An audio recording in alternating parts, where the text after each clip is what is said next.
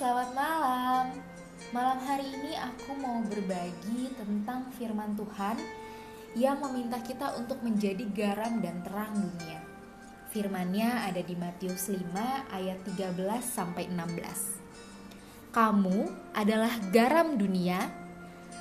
Jika garam itu menjadi tawar, dengan apakah ia diasinkan? Tidak ada lagi gunanya selain dibuang dan diinjak orang.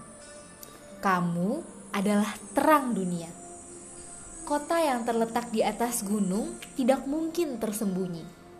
Lagi pula, orang tidak menyalakan pelita lalu meletakkan di bawah gantang, melainkan di atas kaki Dian sehingga menerangi semua orang di dalam rumah itu.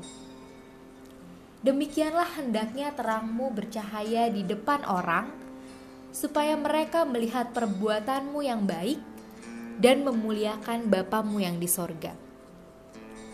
Nah, setiap pagi ketika kita besok bangun di pagi hari, kita mempunyai pilihan. Kita mau bangun dengan biasa-biasa saja atau bangun dengan bersungut-sungut atau kita memilih untuk memulai hari dengan bersyukur. Kalau kita pilih yang biasa-biasa saja, kita seperti garam yang sudah tawar.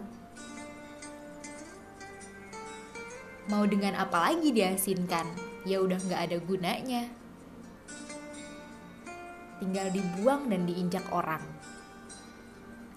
Kalau kita mau menjadi pribadi yang bersungut-sungut, dunia ini sudah cukup sulit dan rumit. Kalau ditambah kita yang harusnya menjadi garam dan terang malah bersungut-sungut, maka hidup akan penuh dengan beban.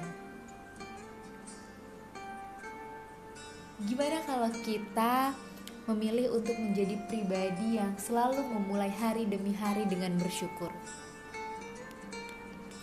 Menjadi pribadi yang berpikir positif, yang berbicara penuh syukur, serta bertindak dengan semangat dan harapan. Jadi, siapa pun yang melihat perbuatan kita yang baik, mereka memuliakan Bapa yang ada di sorga. Dan kita juga perlu mempersiapkan diri menjadi lilin kecil, karena dunia sudah cukup gelap kita harus berani untuk menjadi penerang di kala kekelaman datang. Mengikhlaskan diri untuk memberi ketenangan kepada akal yang sesat tak bisa pulang. Mengemas cahaya menjadi sebuah harapan dan mengirimkan bagi mereka yang mengkhawatirkan masa depan tetaplah menjadi terang. Walau kadang dunia lebih mencintai kegelapan, mereka hanya sedang lupa bahwa di gelapnya malam, bulan pun masih membutuhkan sinar dari matahari.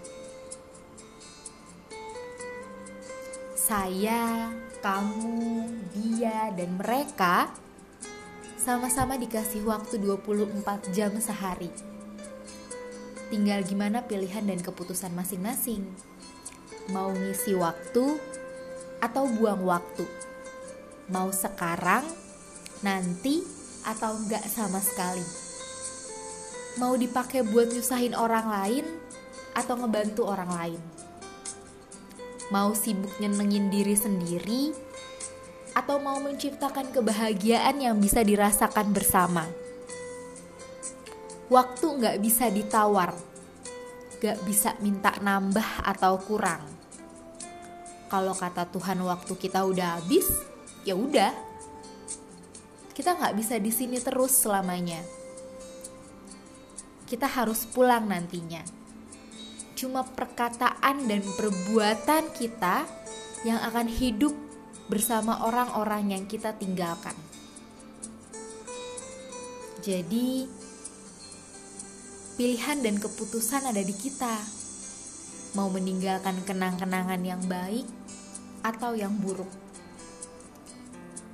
Mau menjadi garam yang asin atau garam yang tawar? Mau menjadi anak-anak terang atau mau menjadi anak remang-remang? Jadilah anak-anak Tuhan,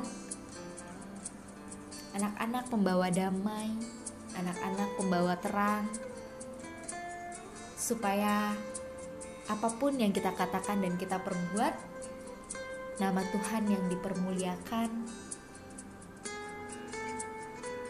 dan kita menjadi anak-anaknya kerajaan surga. Selamat malam, selamat merenungkan. Tuhan Yesus memberkati.